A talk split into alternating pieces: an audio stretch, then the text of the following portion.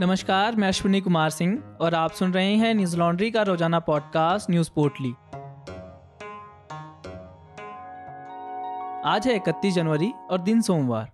सोमवार को संसद के बजट सत्र की शुरुआत हुई। सत्र के पहले दिन वित्त मंत्री निर्मला सीतारमण ने लोकसभा में आर्थिक सर्वेक्षण पेश किया। वित्तीय वर्ष दो और 22 के लिए जीडीपी का अनुमान 9.2 प्रतिशत लगाया गया है। यह आरबीआई द्वारा अनुमान लगाई गई जीडीपी 9.5 फ़ीसदी से थोड़ा कम है। इसी के साथ वित्तीय वर्ष और बाईस तेईस के लिए जीडीपी का 8 से 8.5 फ़ीसदी की दर बढ़ाने का अनुमान लगाया गया है। वहीं दूसरी ओर राष्ट्रीय संख्याकी कार्यालय के अनुमान के मुताबिक जीडीपी 9.2 फ़ीसदी रह सकती है।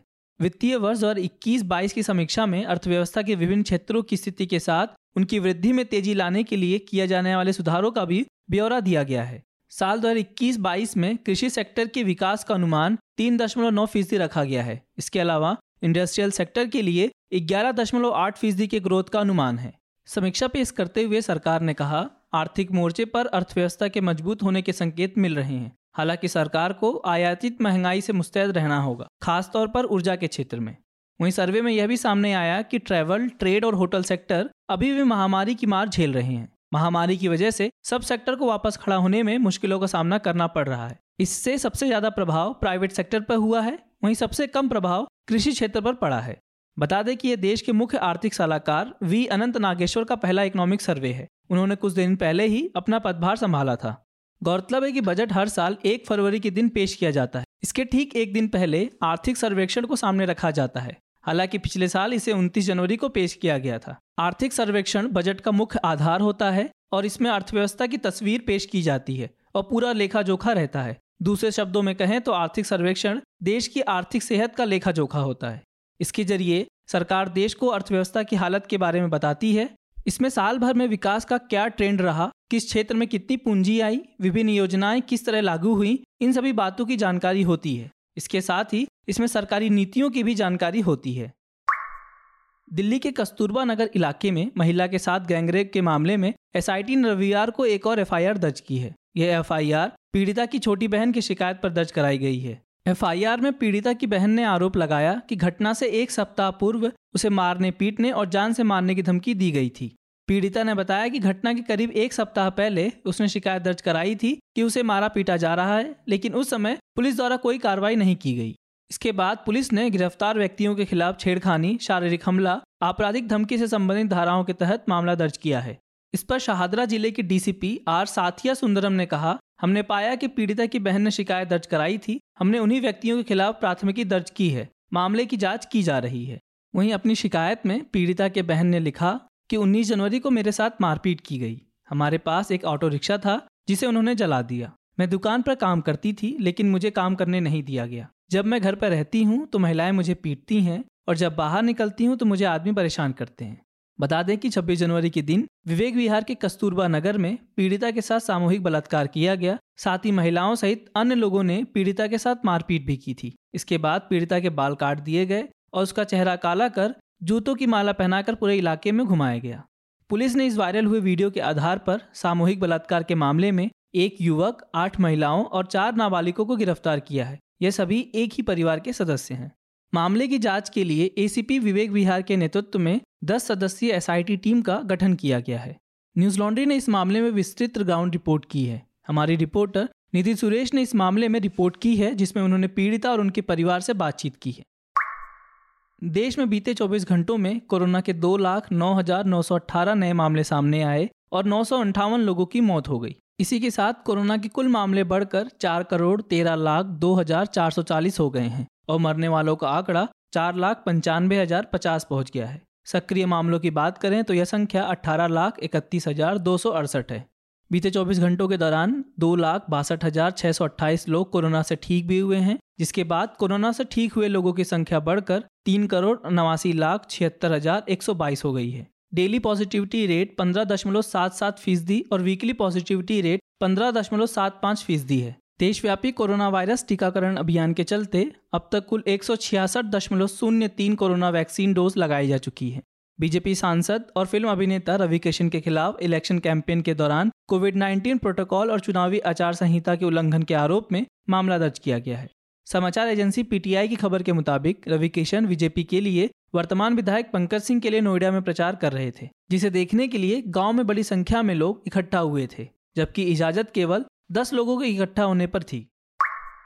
तमिलनाडु के राज्यपाल आर एन रवि से नीट सुरक्षा विधेयक को मंजूरी के लिए जल्द से जल्द राष्ट्रपति के पास भेजने की मांग तेज हो गई है। अपनी मांग को लेकर एजुकेशनल एक्टिविस्ट सोमवार को भूख हड़ताल पर बैठ गए। उन्होंने राज्यपाल से मांग की कि विधेयक को जल्द से जल्द राष्ट्रपति के पास सहमति के लिए भेजा जाए। Platform for the common school system के महासचिव प्रिंस गजेंद्र बाबू ने प्रदर्शन का नेतृत्व किया। टीवी नाइन की खबर के मुताबिक उन्होंने कहा, संघर्ष एक विधेयक के लिए सहमति प्राप्त करने से अलावा भारत के संविधान को संघीय चरित्र और संसदीय लोकतंत्र को इसकी बुनियादी संरचना के रूप में बचाने के लिए है। प्रदर्शनकारियों ने सवाल किया कि क्या राज्यपाल का यह दायित्व तो नहीं है कि वह जिस विषय पर कोई निर्णय नहीं ले सकते, उस पर विचार करें और यह जनता को बताएँ। राज्यपाल की चुप्पी बहुत परेशान करने वाली है। बता दें कि undergraduate medical degree course bill 2021 को स्टालिन सरकार ने पिछले साल सितंबर में विधानसभा में पारित किया था, जिसे सुप्रीम कोर्ट द्वारा 2017 में नीट को अनिवार्य करने से पहले बारहवीं के अंकों पर विचार करके तमिलनाडु की मेडिकल प्रवेश परीक्षा की प्रक्रिया को बहाल किया जा सके। जब संगठन ने इस बिल की स्थिति पर आरटीआई आवेदन दायर किया तो राज्यपाल के कार्यालय ने जवाब दिया कि फ़ाइल अभी विचाराधीन है। इसी के साथ सत्ताधारी पार्टी डीएमके ने तीन भाषा नीति लागू करने के विचार को खारिज करने पर राज्यपाल की आलोचना करते हुए एक कॉलम प्रकाशित किया, जिसमें कहा गया कि यह तमिलनाडु है, न कि नागालैंड। कॉलम में बताया गया कि इन मुद्दों पर कई विचार हैं, लेकिन राज्य अपनी ही दो भाषा नीति को जारी रखने और नेट को समाप्त करने के लिए एक साथ खड़ा है। कॉलम में यह भी कहा गया कि राज्यपाल को इसे समझना चाहिए और केंद्र सरकार को ठीक से सूचित करके राज्य की एकमत राय की सहमति लेनी चाहिए। बता दें कि हाल ही में तमिलनाडु सरकार ने राज्य में तीन भाषा नीति लागू करने के विचार को यह कहकर खारिज कर दिया था कि यहाँ प्रभावित दो भाषा, तमिल और अंग्रेज़ी, नीट योग्यता और अवसरों की उपलब्धता के लिहाज से छात्रों के बीच कोई बाधा नहीं बन रही है। वहीं इस पर राज्य के तमिल आधिकारिक भाषा, संस्कृत और उद्योग मामले में मंत्री थंगम थेरसुरुसी ने कहा था कि जो लोग तमिलनाडु में भाषा को लेकर विरोध प्रदर्शन के इतिहास से वाकिफ हैं, वो समझेंगे कि अन्य भारतीय भाषाओं का मतलब सिर्फ़ हिंदी को थोपने के केंद्र सरकार के एजेंडे को पूरा करना होगा। चीन के फॉरेन करस्पॉन्डेंट क्लब की रिपोर्ट में खुलासा हुआ कि चीन में मीडिया की आज़ादी कम होती जा रही है। रिपोर्ट में कहा गया, चीन में पत्रकारों को शारीरिक हमले हैकिंग ऑनलाइन ट्रोलिंग और वीज़ा से इनकार का सामना करना पड़ता है। डीडब्ल्यू की खबर के मुताबिक रिपोर्ट के सर्वेक्षण में भाग लेने वाले सौ से अधिक विदेशी पत्रकारों में से निन्यानवे फ़ीसदी को लगता है कि चीन में काम करने की नीति अंतर्राष्ट्रीय मानकों को पूरा नहीं करती है। लगभग आधे उत्तरदाताओं ने कहा कि उनके कार्यालयों में कर्मचारियों की कमी है। वह देश में पत्रकारों के लाने में असमर्थ हैं क्योंकि अधिकारियों ने वीज़ा अनुमोदन में देरी कर दी है।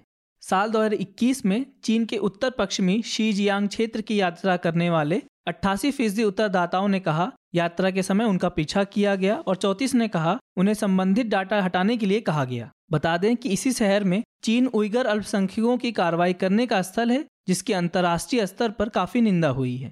रिपोर्ट में कहा गया कि रिपोर्टिंग को कम करने और कठिन बनाने के लिए ऑनलाइन उत्पीड़न का सहारा लिया गया है। रिपोर्ट के मुताबिक, चीन में पत्रकारों को इस तरह से परेशान किया जा रहा है कि कई संवाददाताओं ने चीन को छोड़ दिया और कई पत्रकार एहतियात के तौर पर आपातकालीन निकास योजना तैयार करने को मजबूर हैं। विदेशी पत्रकारों के चीनी सहयोगियों और उनके परिवारों को भी डराया धमकाया जा रहा है। बता दें कि चीनी मूल के ऑस्ट्रेलियाई पत्रकार चेंग ली, चीनी पत्रकार हेज फ़ैन और अन्य पत्रकारों को राज्य सुरक्षा मामलों में शामिल होने के आरोप में एक साल से अधिक समय से हिरासत में रखा गया है। न्यूज़ लॉन्ड्री की टीम पाँच राज्यों में होने वाले विधानसभा चुनाव की कवरेज के लिए ग्राउंड पर है। आप जानते हैं कि न्यूज़ लॉन्ड्री किसी से विज्ञापन नहीं लेता। हमारे एनएल सेना सीरीज़ को सपोर्ट करें ताकि हम इन चुनावी राज्यों की हकीकत आप तक ला सकें। हमारे एनएल सेना प्रोजेक्ट को सहयोग देने के लिए न्यूज़ लॉन्ड्री डॉट कॉम पर जाएँ और सेना वाले बटन को दबाकर असेंबली इलेक्शन 2022 प्रोजेक्ट को अपना सहयोग दें। और गर्व से कहें, मेरे खर्च पे आज़ाद हैं खबरें। आज बस इतना ही। आपका दिन शुभ हो। नमस्कार। न्यूज़ लॉन्ड्री के सभी पॉडकास्ट ट्विटर आई और दूसरे पॉडकास्ट प्लेटफॉर्म पे उपलब्ध हैं। खबरों को विज्ञापन के दबाव से आज़ाद रखें। न्यूज़ लॉन्ड्री को सब्सक्राइब करें।